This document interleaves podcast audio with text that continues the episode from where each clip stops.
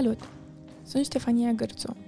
În continuare, vei asculta varianta audio a articolului meu, Într-o relație complicată cu sexul masculin, apărut în cadrul revistei Gen, găzuită de Forum Apulum și finanțată de Institutul francez. Articolul reprezintă descoperirile pe care le-am făcut în ultimii doi ani la terapie, unde am aflat că am fugit de relații amoroase până acum și că sunt un copil martor. Sper să ajute alți oameni care trec prin lucruri similare să înțeleagă că nu e nimic în neregulă cu ei și să încurajeze să ceară ajutor. Audiție plăcută! Ok, Ștefania, asta e cel mai important. Dacă vei fi în vreo relație în care totul devine prea toxic, crezi că poți să spui nu și să ieși din ea? Da, zic eu sfios. Hmm, parcă nu ești foarte sigură. Hai să mai încercăm o dată. Zic un da mai hotărât, printre lacrimile care îmi cur deja pe față și caut în mine toate resursele să rămân puternică. Auzeam des asta la terapie. Unul dintre obiectivele pe care le stabilisem, încă din prima ședință, se referea la mine și la relațiile amoroase pe care nu le aveam. Sunt Ștefania, am 19 ani și nu am avut niciodată o relație. De fiecare dată când spun asta cuiva, reacționează cam la fel. Cum de? Nu pot să cred așa ceva. E normal, toate la timpul lor. Vei găsi persoana potrivită și momentul când te vei simți pregătită pentru asta. După care, mi se spune cât sunt de frumoasă și altele asemenea. Tipare nesănătoase. Când eram mică, bunicul îmi zicea zâmbilici sau alte diminutive asociate cu faptul că mereu zâmbeam. Nu era singurul. Învățătoarea insista să nu pierd niciodată zâmbetul și alte variațiuni pe temă. Cu toate astea, anii treceau, iar zâmbetul meu devenea din ce în ce mai fabricat. Un leucoplast care avea să-mi acopere toate rănile cicatricile și lucrurile pe care le ascundeam de toți, cei din jurul meu, inclusiv de mine. Mă prefăceam așa de bine că sunt fericită, că până și eu credeam minciuna asta. Nu mai eram conștientă deloc de cum mă simt.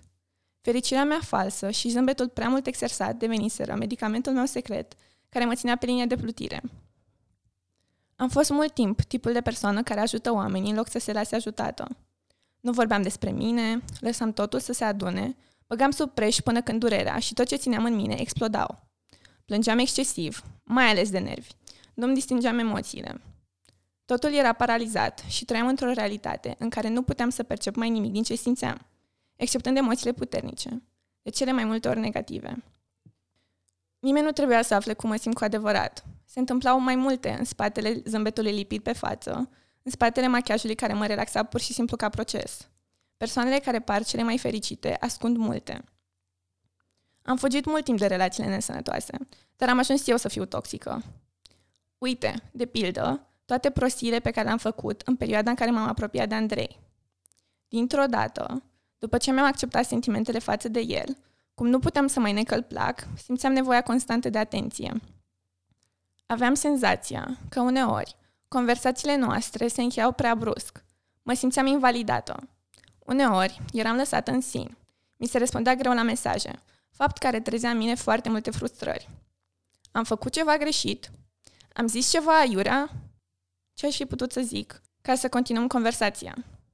Nici nu cred că mă place. Nu-mi dau seama de ce tot încerc. Sunt foarte enervantă și stresantă. Of, Ștefania, adună-te!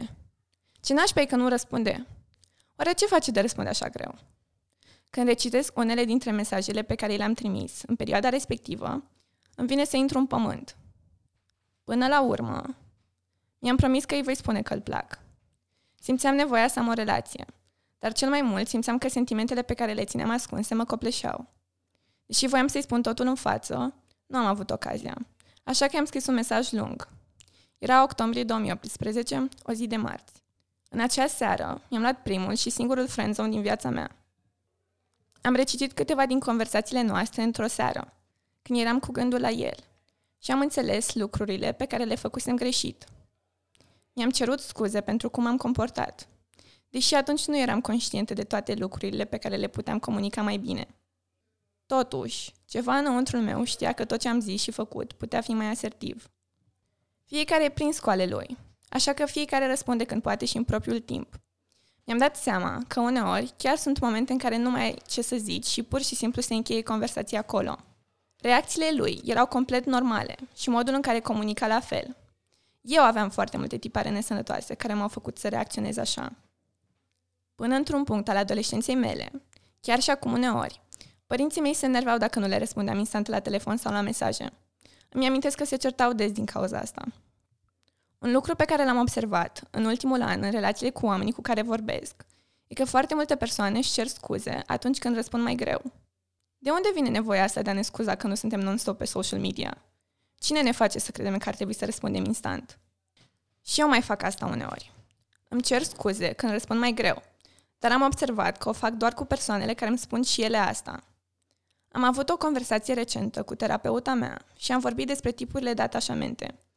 Mi-a explicat cum, de obicei, în fiecare relație pe care o avem, fie de prietenie, amoroase, etc., replicăm comportamentul și tipul de atașament pe care persoana cealaltă le manifestă. Tipare sănătoase.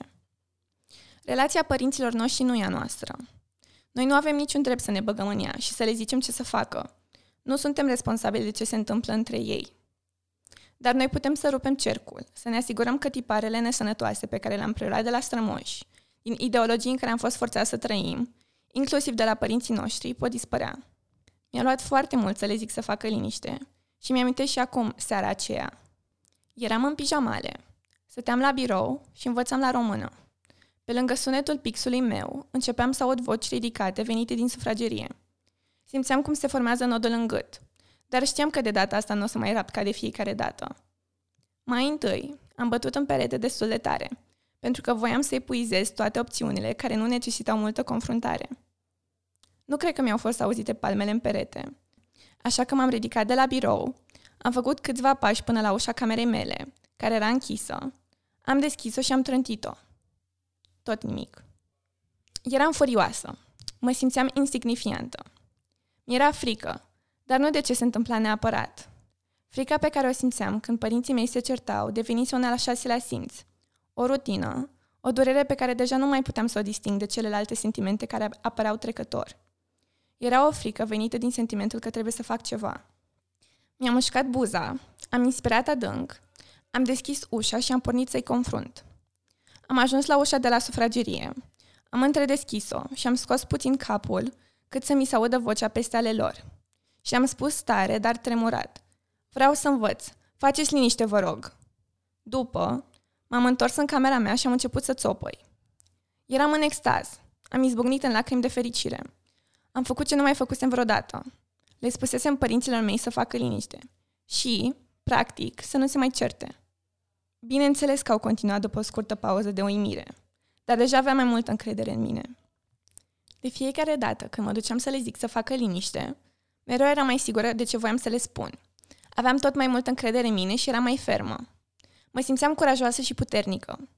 Cu timpul, ce le spunea era mai lung. Ajunsesem să le zic uneori. Dacă vreți să vă certați, vă rog să mergeți afară sau să vă certați că nu sunt eu acasă. Dar cât timp sunt aici, am nevoie de liniște. Sigur, anxietatea și frica mă însoțeau în multe dintre momentele astea în care voiam să-mi fac existența știută și să capăt un pic de respect. Dar, pe lângă sentimentele de frică și anxietate, începeau să crească sentimentele de curaj și de încredere. Știam că dacă nu spun cu voce tare ce simt și de ce am nevoie, nimeni nu poate ghici sau deduce asta. A fost un proces lung și greu până să fac asta. Dar sunt foarte mândră de mine că am făcut-o și chiar am avut succes. Au fost momente când îi auzeam că încep să se certe și unul dintre ei spunea Hai că Ștefi învață, fă liniște. Chiar și așa, eu am avut noroc. Stăteam într-o zi în parcul circului pe bancă cu Alicia. Ne-am cunoscut în facultate, iar ea, spre deosebire de mine, a crescut în București.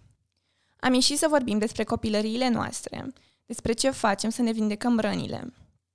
Am fost așa mândră de mine când am făcut asta, îi spune Alicia cu voce tremurândă.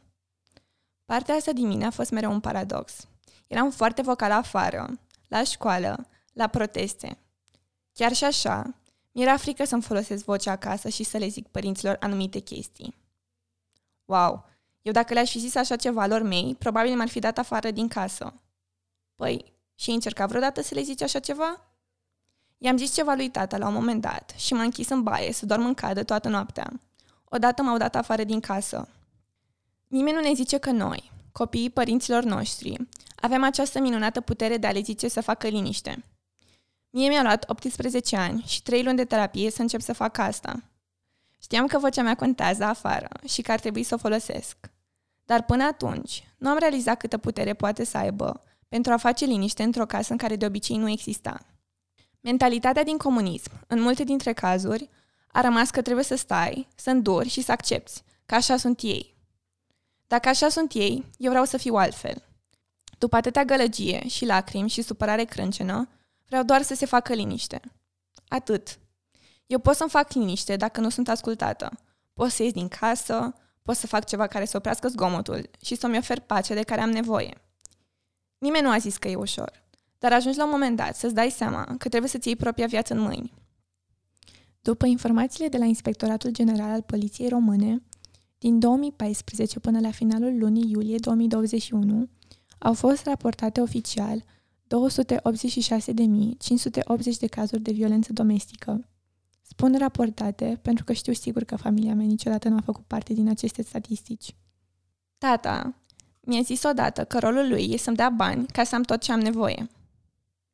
Dar cu banii nu poți cumpăra iubire sau fericire.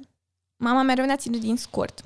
A fost prea protectoare și simțeam că are așteptări foarte mari de la mine și de la fratele meu mai mare, Ștefan. În școala generală nu mai suportam. Era frică de consecințe dacă o supăram. Așa că nu mai lăsam să mă ajute. Asta m-a făcut să fiu independentă până într-un punct, dar am ajuns să nu mai las pe nimeni să-mi fie alături cu nimic. Cel mai greu e când sunt singură. Vreau să mă culc, dar mi-e greu să adorm. După, îmi amintesc de ce s-a întâmplat recent. Stau puțin și retrăiesc teroarea, deschid ochii și repet în gând. Stop! Mi-a zis mama odată că dacă ai un gând negativ, trebuie să spui stop de trei ori și după se oprește. De atunci, folosesc cuvântul stop destul de des, ca formulă magică pentru fantomele trecutului cu care mă confrunt. În serile când vreau să adorm și nu reușesc, am nevoie de mai mult de trei stopuri ca să se oprească. Abia am fost capabilă să povestesc câtorva prietene despre seara care a făcut pandemia, să pară un mic inconvenient pe lângă ce am trăit atunci. Totul era mult prea proaspăt și terapeuta mea a considerat că ar fi mai bine să nu vorbim chiar atunci despre asta. Vreau doar să încetez să mai retrăiesc seara aia blestemată. I-am scris Anca în seara aceea. Anca e cea mai bună prietena mea din clasa noua. Ne-am cunoscut în vara de dinainte de a intra la liceu. Vara care a fost un catalizator al tuturor lucrurilor nașpa din viața mea. Vara în care am primit o palmă de la realitate, în care am realizat că nimic nu e roz. Aceea a fost vara când m-am gândit dacă ar fi mai bine să mor. Anca a fost alături de mine tot liceul. A fost martora tuturor eșecurilor mele în dragoste. Eu am fost martora alor ei. Am fost acolo una pentru cealaltă când plângeam după băieți care nu ne meritau lacrimile. Când i-am povestea cum era mai entuziasmată decât mine, pentru când o să încerc primul sărut, prima relație. Și chiar a fost. Cel puțin pentru partea cu sărutul. Dimineața următoare, cum s-a trezit, mi-a scris și m-a întrebat cum mă simt. Eram trează deja de câteva ore. Îi auzeam pe părinți cum se ceartă în bucătărie, dar nodul din gât a hotărât să-mi fie ceasul deșteptător. După ce au plecat, mama la serviciu, tata la țară, am încercat să mă culc la loc – am stat o oră și jumătate în pat, fără noroc. M-am ridicat din pat, m-am dus la baie, după care am încercat să mănânc. După puțin timp, am vomitat tot. Au început atacurile de panică. Mă simțeam ca o legumă. Puteam să stau doar în pat. Anca m-a întrebat dacă vreau să vină la mine, să-mi aducă ceva. Dar bineînțeles că micul copil independent din mine a refuzat-o inițial. În ziua aia am avut atacuri de panică, 10 ore în continuu. Tremuram incontrolabil. Simțeam că nu pot să respir. Simțeam cum îmi bate inima în toate părțile. În cap, în urechi, în stomac. Simțeam cum sare din piept. Nu vedeam clar. De-abia dacă puteam să-mi țin ochii deschiși. Îmi venea să-mi smul pielea de pe mine la cât de caldă mi era, deși când o atingeam era ca pielea de găină și era rece. Când până la urmă am cedat și Anca a venit la mine, eram cu moralul la pământ. Uneori, în situații extreme și foarte triste, Oricâte ședințe de terapie ai face și oricât îți repezi cu voce tare că ești în siguranță, nu te pot pregăti să-ți amintești că tu ești cel care poate să-și controleze anxietatea. Anca a stat cu mine și după ce s-au întors ai mei acasă. Fără prezența ei acolo, nu știu cum aș fi supraviețuit acelei zile. Mi-a dat spațiu când o rugam să nu mă îmbrățișeze, pentru că simțeam că mă sufoc. Venea după mine când mă chinuiam să ajung la baie, când simțeam că o să vomit iar, și mă felicita după fiecare bucățică de covrig, pe care reușeam să o înghit. Ea mi-a adus. Știa că nu reușisem să mănânc nimic. Până la urmă, covrigii au rămas în stomac și am putut să beau apă. Au fost 24 de ore grele, dar am reușit să le trec în viață. Cel mai important, mi-au reamintit că ar trebui să las independența mea nesănătoasă deoparte, mai des, și să accept ajutorul ce mi se oferă.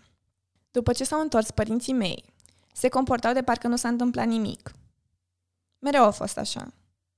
Niciodată nu am fost întrebată cum a afectat o ceartă sau o fază de ale lor. Niciodată nu comunicăm despre asta. Totul se bagă sub preș, în mormanul de secrete pe care le păstrăm toți în măsuri diverse. Mă mir cum de se mai vede ușa de la intrare. Fac parte dintr-o generație care s-a născut după comunism și care, după spusele multora, nu a fost afectată. Când părinții noștri au trăit și au fost crescuți în comunism, cum să nu ne afecteze și pe noi?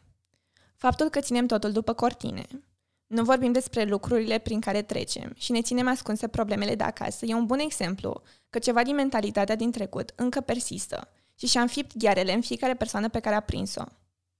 Nu cred că e necesar să spunem chiar tot, dar onestitatea față de oameni ajută mult. Până să-l cunosc pe Andrei, îmi lua câte unul sau doi ani până să le zic prietenilor apropiați. Da, uite, viața mea nu e chiar roz și nu sunt tocmai fericită. Când l-am cunoscut, a trebuit să se uite doar puțin în ochii mei, ca să vadă că sunt tristă. Nimeni nu mai reușise asta până atunci. E ca și cum avea o poțiune magică care l-a ajutat să privească prin toate straturile protectoare care mă înconjurau. Toată copilăria mea am auzit aceeași poezie. Nimeni nu-ți vrea binele, oamenii sunt străini și sunt răi. N-ai în cine să ai încredere. A fost prima persoană în care simțeam că pot avea încredere. Nu completă, doar că îmi pot asuma acest risc să-i mai împărtășesc lucruri. Am început ușor, ușor, să fiu mai vulnerabilă. Le spuneam prietenilor că nu mă simțeam bine. Mă simțeam mai ușurată. Pe lângă tot ce am trăit în familie, să te naști femeie într-o societate needucată și care ne stigmatizează e cel puțin complicat. Media și societatea dictează că din vina noastră se întâmplă totul. Că ne-o cerem. Fie că vorbim despre fetițe de 10 ani, acuzate că și-au dat consimțământul la abuz, sau de cazul Alexandrei din Caracal, și sutele de fete și femei care au fost omorâte de parteneri sau de necunoscuți. Ca femeie, e greu să te simți 100% în siguranță. Mai ales când la școală evităm să vorbim despre aceste subiecte, iar educația sexuală e văzută ca o blasfemie. Imaginea generală pe care o avem despre sexul masculin a fost mult deteriorată de toate lucrurile pe care le-am trăit sau auzit. Poate că iubitul tău e foarte amabil cu prietenii, dar între patru ochi are niște reacții foarte nașpa. Sau cel puțin, asta e în capul meu. Când începe să-mi placă de cineva, romantic vorbind, de cele mai multe ori îmi imaginez cele mai oribile chestii care se pot întâmpla. Certuri violente, situații extreme care mă pot răni fizic sau psihic, sau care m-ar face tristă. Nu e cel mai bun mecanism, dar lucrez să-l îndrept. E foarte obositor. Mai mult mă stoarce emoțional. Autoarea australiană Jess Hill vorbește despre asta în cartea ei, See What You Made Me Do. Vorbește despre copiii martori și efectele pe care relațiile nesănătoase ale părinților le au asupra lor. Copiii martori sunt martori ai violenței domestice din casă. Aceștia nu sunt doar martori, sunt victime ale abuzului la care sunt supuși indirect de către cuplul disfuncțional cu care acești copii cresc. De obicei, copiii martori trebuie să găsească cele mai bune strategii să supraviețuiască, atât fizic cât și psihic. Judith Herman, una dintre persoanele intervievate de Hill pentru această carte, spune că acești copii trebuie să găsească o cale astfel încât să adune rezerve de încredere în oameni de neîncredere. Siguranță în situații de nesiguranță. Control în situații neprevăzute. Putere în situații de neajutorare. Acești copii nu sunt doar martori. Sunt victime, cu propriile nevoi, frici și loialități independente de părintele abuzat. În Australia, în categoria abuzului emoțional sau psihologic, se clasifică și expunerea la violență între părinți sau alți membri ai casei. Cum faci totuși să găsești încrederea în acești necunoscuți de care te poți îndrăgosti? Sau măcar poți începe o relație cu ei? Nu știu dacă poți la un nivel suprem, dar cred că cel mai bun lucru pe care îl poți face și ce fac eu acum e să am destul încredere în mine că, indiferent ce se întâmplă, voi fi capabil să spun stop și să ies dintr-un scenariu nesănătos. Internat în spital Când aveam 14 ani, i-am zis mamei că vreau să mor. Era vară, de-abia dădusem evaluarea națională de câteva săptămâni. Eram la școală, tata a venit la mine și mi-a zis să mergem acasă, fața lui întruchipând pentru mine sentimente de dispreț, supărare și dezamăgire. Rezultatele s-au afișat mai întâi pe site, nu fizic, iar el a citit pe ale mele. Am dat atâția bani pe pregătiri ca să obțin notele alea. Cu două săptămâni înainte, de sfârșitul clasei a opta, am ajuns la spital. Într-o noapte, m-am trezit la două dimineața și am început să vomit. Tremuram, era cald, aveam multe simptome pe care nu știam cum să îi le descriu mamei și pe care nici ea, ca asistentă medicală, nu putea să le identifice. Dimineața mă simțeam rău în continuare. Așa că, până la urmă, mama a mers cu mine la urgență. Am stat internat în spital trei zile. Nu am mers o săptămână la școală și nu aveam voie să car chestii grele sau să fac efort o lună. A urmat o perioadă în care starea asta de rău era ceva la ordinea zilei. Următoarea dată când m-am simțit foarte rău a fost în dimineața cu examenul la română. Am fugit în sufragerie, la geam, să iau aer, pentru că simțeam că nu pot să respir și că o să vomit. Mă simțeam înfrântă. Păi noi voiam să mergem să te lăsăm cu mașina la școală. Nu am nevoie. Vreau să merg singură. Am nevoie de aer. Bine, succes! Mersi. Am închis ușa și am plecat. După examen, câteva săptămâni am fost bine. După iar am avut o noapte în care s-a întâmplat asta. Când am ajuns la spital a doua oară, la scurt timp după, n-am mai fost dusă la secția de chirurgie din pediatrie, ci la o secție normală. Am stat internat acolo o săptămână. De data asta, acele crize s-au făcut arătate și cât eram în spital. Am fost mutată de la parter la etajul 2. Era cald de mureai, iar varurile de căldură care mă doborau nu se ameliorau cu soarele care bătea în geamul închis cu cheia. În săptămâna de stat în spital, s-au afișat listele cu repartizarea elevilor în licee. M-a sunat prietena mea cea mai bună de atunci. Plângea fiindcă am intrat amândouă la liceul pe care ni-l doream, la profilul la care voiam să intrăm. Ea plângea de fericire. Eu eram într-un pat de spital, cu o perfuzie la braț și vorbeam ca un roboțel. Eram prea tristă și obosită să mă bucur de reușită. Într-una din zilele de internare, a venit un psiholog de pe secție să vorbească cu fiecare dintre noi. După discuția cu ea, în sfârșit cineva mi-a spus ce aveam. Am avut atacuri de panică și aveam stări anxioase. Mă bucuram că în sfârșit am aflat ce se întâmplă cu mine, dar știam din auzite ce înseamnă atacurile de panică. Am ieșit din spital cu această nouă informație. Psihologa respectivă mi-a recomandat să merg să vorbesc cu cineva. M-a întrebat și lucruri despre familie. Atunci a fost prima dată când i-am spus vreunui alt om prin ce trec acasă. Am mers la homeopat, cum nu voiam să iau pastile. Niciodată nu mi-au plăcut. Dar situația mea se agrava. Aveam în continuare atacuri de panică, nu mai ieșeam deloc din casă. Stăteam toată ziua în pat, pe telefon. August 2016. Bunicul meu murise de câteva săptămâni. Mama a venit de la serviciu. Era după amiază. Eu aveam ușa către balcon închisă, așa că era beznă în cameră. A intrat, a smuls cearșaful de pe mine și cu o voce blândă m-a întrebat de ce încă sunt în pat. M-am ridicat, au început să-mi curgă lacrimi pe obraj și cu o voce tremurată i-am zis Mă tot gândesc dacă n-ar fi mai bine să mor. M-a luat în brațe și m-a lăsat să plâng. După ce m-a întrebat câteva lucruri încât să-și dea seama de ce am nevoie, am început să merg la un psiholog. Am mers de trei ori și a ajutat. A fost unul dintre ultimele momente când chiar am simțit că mama m-a ascultat. Am început și liceul și asta a ajutat și mai mult, pentru că acum aveam o nouă rutină și alte lucruri care să mă țină ocupată. Anii au trecut. Atacurile de panică au devenit mai regulate și mai rare. Deși atacuri de anxietate și o stare generală anxioasă, tot am avut o lungă perioadă de timp. În martie 2020, în a patra lună de mers la terapie, am reușit să identific și cauza lor. Înainte de ședința de terapie, în care mi s-a confirmat cauza, o seară obișnuită în reședința Gârțu. Părinții mei se certau, iar eu eram în casă și auzeam tot. La un moment dat, le-am zis să facă liniște, pentru că mă simțeam rău. M-am întors în camera mea și m-am așezat în pat. Au venit și părinții, împreună, pentru prima dată în viața mea lângă mine, când aveam un atac de panică. Mama mă tot întreba dacă vreau o pastilă să mă liniștesc. Tata îmi tot punea întrebări despre ce mă doare. Se simțea tensiunea dintre ei, așa că le-am spus că nu mă ajută dacă vorbesc unul peste altul. Până la urmă, au stat cu mine până m-am calmat. Surprinzător, nu a durat mult să mă calmez. În noaptea aceea, nu m-a trezit niciun alt atac de panică. Nu m-am trezit cu un nod în gât și nu m-am simțit rău. Era o premieră în viața mea. Dar ce a fost diferit în acea seară e că nu s-au mai certat. Practic, am descoperit că anxietatea și atacurile mele de panică au apărut ca o reacție la certurile părinților mei. E răspunsul corpului meu de a le atrage atenția că există în casă, cum nu știam să le zic să se oprească. După ce am aflat asta, de fiecare dată când se certau și începeam să am un atac de panică, mergeam la ei să le spun că mă simt rău. E mai ușor de spus decât e de pus în practică, dar de când m-am mutat în București, n-am mai avut aproape niciun atac de panică. Abuzul emoțional constă în expunerea repetată a copilului la situații al căror impact emoțional depășește capacitatea sa de integrare psihologică.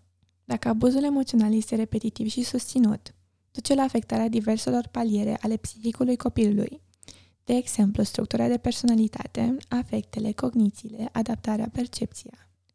Devenind abuz psihologic, care are consecințe mai grave decât abuzul emoțional și pe termen lung asupra dezvoltării copilului, aceste informații se pot găsi în studiul realizat de Salvați Copiii din 2013. Am scăpat de anxietate? Personal, nu știu ce să zic. Nu știu dacă pot să termin complet cu anxietatea odată ce o ai. Dar ce cred că s-a întâmplat e că am învățat să o controlez. Iar în situațiile rare în care mai apare, știu ce trebuie să fac. Am învățat să renunț la locuri sau oameni care îmi provoacă anxietate. Nu pot să controlez certurile părinților mei, Așa că am început să elimin din viața mea orice simt că îmi face rău și pot îndepărta. Mi-a luat mult să conștientizez cât de trist eram, cât de critică eram cu mine și cât de mult mă uram. Nimic din ce făceam nu mă satisfăcea. Câștigam nu știu ce premiu, dar puteam să fac mai multe. Eram sigură că mai sunt oameni care meritau asta. Prima dată, când mi-a scăzut nivelul de autocritică, a fost la începutul lui 2020. Începusem deja terapia și întâmplarea a făcut că am dat interviuri ca activistă de mediu pentru două reviste, Scena Nouă și Glamour. Eram mândră de mine că cineva mă remarcase, dar înăuntrul meu era încă prezentă vocea autosabotajului. De data asta, totuși, mult mai silencioasă. Terapia își făcea efectul. Terapie. I-am spus mamei din 11 că vreau să merg la terapie, deși nu știam cum o să reacționeze tata, în decembrie 2019 am avut prima ședință de terapie. Relațiile amoroase și cu mine nu eram subiecte tocmai tangente până atunci. Știam că ceva nu e ok, doar că nu știam exact ce. Dar la terapie nu mergi să ți se zică minciuni frumoase. La terapie mergi să afli adevărurile dure și fruste de care eu fugeam. Bine, la terapie mai mult mergi să vorbești despre tine, iar persoana care e acolo te ascultă și spune multe întrebări, când e cazul, ca să te ajute să sapi după un răspuns. Lucrezi tu pentru tot. Terapeutul e ca un fel de ghid care te ajută să-ți navighezi trăirile. Deși uneori îți mai și zice răspunsul sau definiție exactă când nu te prinzi destul de repede sau nu vrei să pierzi mult timp căutându-l. Dar trebuie să spui că vrei asta. Am aflat multe la terapie. Poate unele traume pe care nu mă așteptam să le descoper. Unele lucruri pe care nu mă simțeam pregătită să le înfrunt. Unii demoni care mai dau bătăi de cap și acum, când scriu asta. Relația mea cu tata era strict taxată pe o conversație de câteva minute pe zi, în care mă întreba cum a fost la școală, dacă am mâncat, dacă am luat vreo notă, dacă am nevoie de bani. Foarte rare erau momentele când vorbeam mai mult de atât. Poate mai încerca el, dar eu îl respingeam. În perioada respectivă eram așa de furioasă, deși din exterior nu se vedea asta, încât furia mă consuma. S-a adunat de la toate sentimentele pe care nu le verbalizam, pentru că nu știam cum și nu-mi plăcea să primesc ajutor. Nu suportam să vorbesc cu părinții. Mă enervam foarte ușor și plângeam zilnic de nervi. Lucru care mai târziu am aflat că e nesănătos. Rupeam chestii în două când nimeni nu mă vedea. Am cicatrici în palme de la pixurile pe care le rupeam într-o mână acasă. În timp ce le rupeam, îmi intrau în piele. Practic, mâinile mele erau daune colaterale. Nu puteam să accept complimente și nici nu eram capabilă să complimentez alte persoane. Motivul principal pentru care am început terapia a fost acela că mă simțeam copleșită de viață. Nu la modul gata cu viața, ci mai mult vreau să fac chestii, dar nu găsesc motivația sau energia pentru asta. Ce se întâmplă cu mine? Acel tip de copleșire. Eram în burnout. După ce fratele meu a plecat la facultate, am rămas singură cu părinții. Mama venea tot mai des să-mi vorbească despre fratele meu. Mă simțeam ca sacul ei de box. A fost o perioadă în care m-am îndepărtat de figurile masculine din viața mea. Între a 12-a, nu mai suportam. Nu simțeam că am spațiu să vorbesc. Mă simțeam invizibilă. Nimeni nu mă întreba cum mă simt. Cei drept, eram și o actriță minunată în a mă preface că sunt ok. Dinamica din familia noastră era disfuncțională. Cu mama aveam o relație complicată. Încercam să suport și să rezist. Simt că mama a fost abuzatorul meu, cel mai mult pe plan emoțional. Nu cred că tata a avut îndeajuns spațiu să se apropie de noi. Așa că unul dintre lucrurile pe care terapeuta mea mă încuraja să le fac era să cunosc mai bine. Am început să-l observ mai mult pe tata. Să-mi dau seama de ce ar fi plăcut să facă cu adevărat cu viața lui. Să-i pun întrebări. De mama, m-am îndepărtat puțin. Simțeam că eram psihologul ei, când eu doar trebuia să-i fiu copil. Ambii mei părinți au crescut într-o Românie comunistă, în mediul rural, având mai, mult mai puține privilegii decât am avut eu și fratele meu. Având în vedere circumstanțele, chiar cred că și-au dat toată silința să ne crească cât de bine au putut ei și să ne ofere tot ce le stătea în putință, să ne iubească în felul lor. Cred că i-am iertat pentru toate modurile prin care ar fi putut să ne oferă o copilărie mai bună, să ne arate mai multă afecțiune. Mereu am mers pe principiul că noi suntem singurii care putem redefini mecanismele nesănătoase pe care le-am învățat. Nimeni nu o să ți le aducă pe tavă și o să-ți spună Ia de aici, prietene, acum poți să te vindeci. Încă îi învinovățesc pentru că nu și-au dat silința mai mult. Au decis să rămână într-o relație abuzivă. Nu există scuze pe lumea asta care să justifice asta. Sunt sigură că și divorțul poate crea traume pentru copii, mai ales într-o familie ca aceea în care am crescut. Dar mă întreb uneori dacă n-ar fi fost mai bine pentru mine decât să fi crescut în țipete, certuri, înjurături, manipulări, gaslighting, violență și tensiune. Mă întreb cum aș fi fost azi și cât de diferite ar fi fost traumele mele dacă s-ar fi întâmplat asta. Violența poate avea consecințe imediate și sau pe termen lung asupra sănătății, dezvoltării și bunăstării copilului. Pe termen lung, consecințele se răsfrâng și asupra vieții de adult, fiind reflectate de dificultatea de a dezvolta sau menține relații intime cu sexul opus sau chiar relații sociale în general, de a-și găsi un loc de muncă stabil, de a avea atitudine și abilitățile necesare unui părinte suficient de bun și altele. Aceste informații se pot găsi în studiul realizat de Salvați Copiii din 2013. Mersul la terapie nu e ușor. Nu e nici cel mai accesibil serviciu pentru toată lumea. E adevărat, ai nevoie de o anumită sumă de bani pentru asta. Eu am avut noroc că am dat de o terapeută foarte înțelegătoare, care mi-a zis din prima că e conștientă că sunt elevă și ai mei au și alte cheltuieli pe cap. Mai presus de toate, voia să mă ajute. E important să reținem că sunt și oameni care chiar vor să ne ajute. Ultima ședință de terapie, în care am descoperit un tipar nou legat de mine și relații, a fost în decembrie 2020.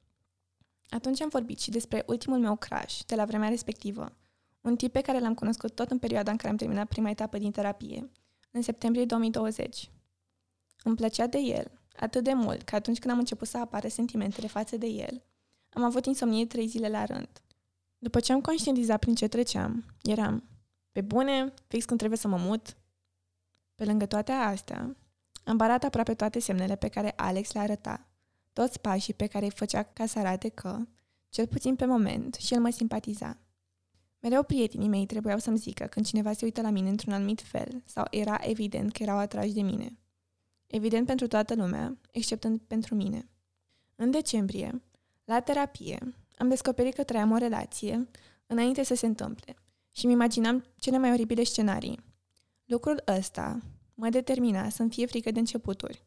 Teoria o știu, practica e mai grea. Mai ales când înseamnă să spar niște tipare pe care creierul meu și le-a format încât să se simtă în siguranță. Terapia e un alt subiect tabu în România. Încă sunt stereotipuri legate de oamenii care merg la terapie, că doar nebunii merg la terapie. Eu consider că toată lumea are nevoie să meargă la terapie, măcar o perioadă din viață. Acolo discuți lucruri despre orice. Ești ghidat și primești o perspectivă mai largă a vieții. Ce e greșit cu asta? De unde vine stigma asta? Ca popor, ne e frică să ne vindecăm rănile comunismului sau ne e frică să acceptăm că și noi, la rândul nostru, greșim?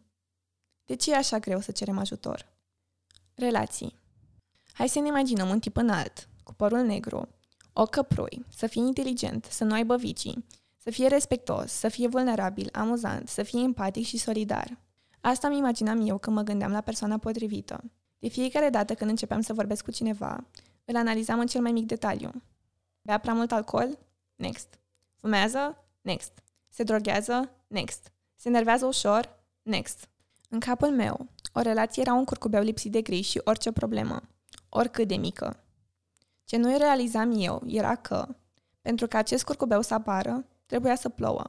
Voiam așa de tare să am opusul relației părinților mei, încât nu lăsam loc pentru neînțelegeri, conflicte și altele. Nu știam că e normal să existe și certuri sau că sunt lucruri care necesită mai multă comunicare. Lucrul ăsta m-a determinat ca o perioadă lungă de timp să îndepărtez diverse potențiale relații din a se întâmpla, pe baza faptului că cel mai mic inconvenient, care nu se potrivea cu imaginea mea roz a unei relații, mă determina să devin distantă. A durat ceva timp până să încep să fiu mai deschisă către a accepta unele alegeri ale partenerului meu, deși știam că nu e ok să schimbi o persoană în mod intenționat. În loc să o accept așa cum e, o respingeam total. Micile defecte pe care le găseam deveneau piedici pe care mi le puneam singură. Scuze de suprafață care mă împiedicau să văd cu adevărat ce se întâmpla de fapt. Mi-era frică să intru într-o relație și să fiu rănită. Mai adânc, eram inaccesibilă emoțional și atrăgeam doar băieți care puteau să-mi confirme acest statut. Am vorbit cu Iulia Gângă, psihoterapeut sistemic de cuplu și în familie, despre tipurile de reacții pe care copiii le pot avea când cresc cu părinți care au o relație disfuncțională. Există două modele pe care le putem integra în urma expunerii la un model disfuncțional. Unul este să ne apărăm cu totul de acel model. Al doilea mecanism este să reproducem cap-coadă. Pe lângă aceste două mecanisme, mai pot apărea consecințe la nivel intrapsihic, de încredere foarte scăzută, de stimă de sine afectată, la nivel de presiune foarte mare pe care copilul unui cuplu disfuncțional și-o aplică singur, la nivel de hiperindependență. Copiii nu acceptă ajutor pentru că n-au fost crescuți într-un mod echilibrat. Mi-a explicat că, de obicei, se repetă până se lucrează la ele, pentru că mereu acești oameni se îndreaptă către persoane care să le confirme tiparul. Prin clasa 10 am început să-mi pun întrebări legate de sexualitatea mea. Credeam că e ceva greșit cu mine. Oare sunt asexuală? Oare sunt aromantică? Clar, opțiunea 2 era imposibilă. Chiar și așa, tot aveam momente când îmi puneam la îndoială sentimentele. Toată lumea îmi repeta în continuu. Ești frumoasă, ești inteligentă, arăți foarte bine, ești X și Y.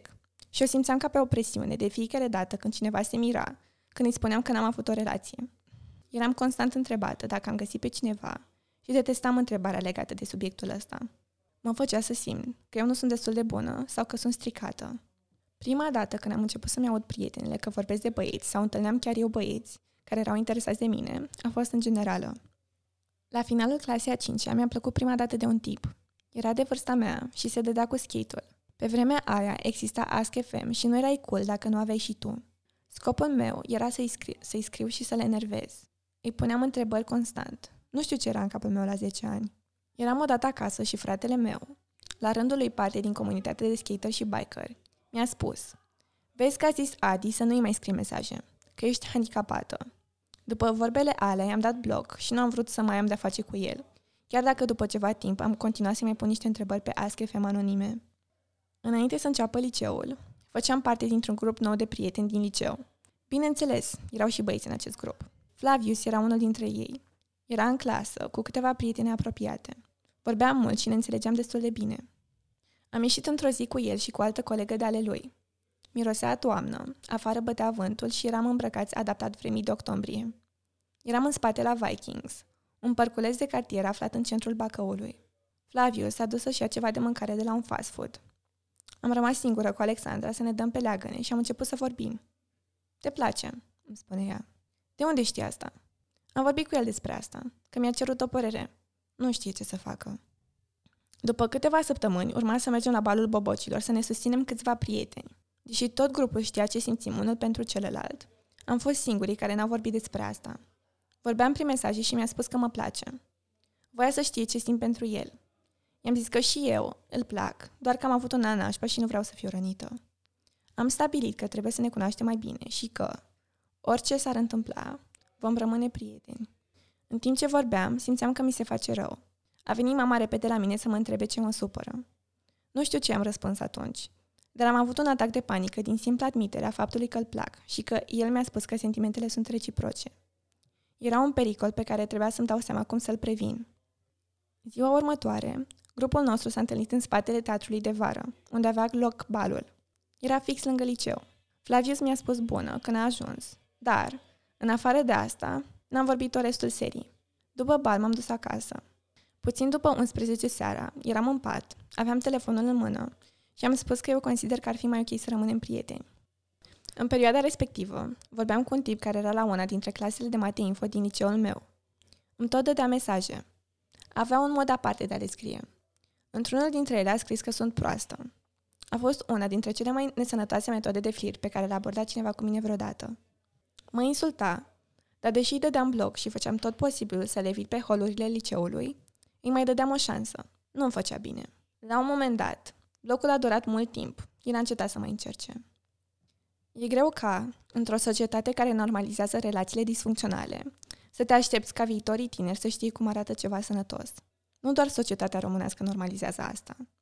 De multe ori citesc, ascult și mă uit la diverse seriale și această normalizare a toxicității și a imaginii femeii în societate a devenit un trend global. De la melodii faimoase, scrise și cântate de toate sexele, la filme în care relațiile sunt în principiu foarte toxice. Suicide Squad, Twilight, Frumoasa și Bestia, și până la materia de bac de la limba și literatura română. Relațiile toxice sunt descrise explicit în aproape tot ce ne înconjoară. Consumăm narațiunile astea zilnic, dar de ce nu vorbim despre asta? În romanul Ion de Liviu Rebreanu sunt prezentate astfel de situații. Ana lui Vasile Baciu îi era făgăduită lui de nevastă. Ea fată cu stare, el fecior de botocan. Se potriveau. Vasile Baciu bate de un ceas pe Ana și cică vrea să o moare. Nu mă omoră! Iartă-mă, tătucă!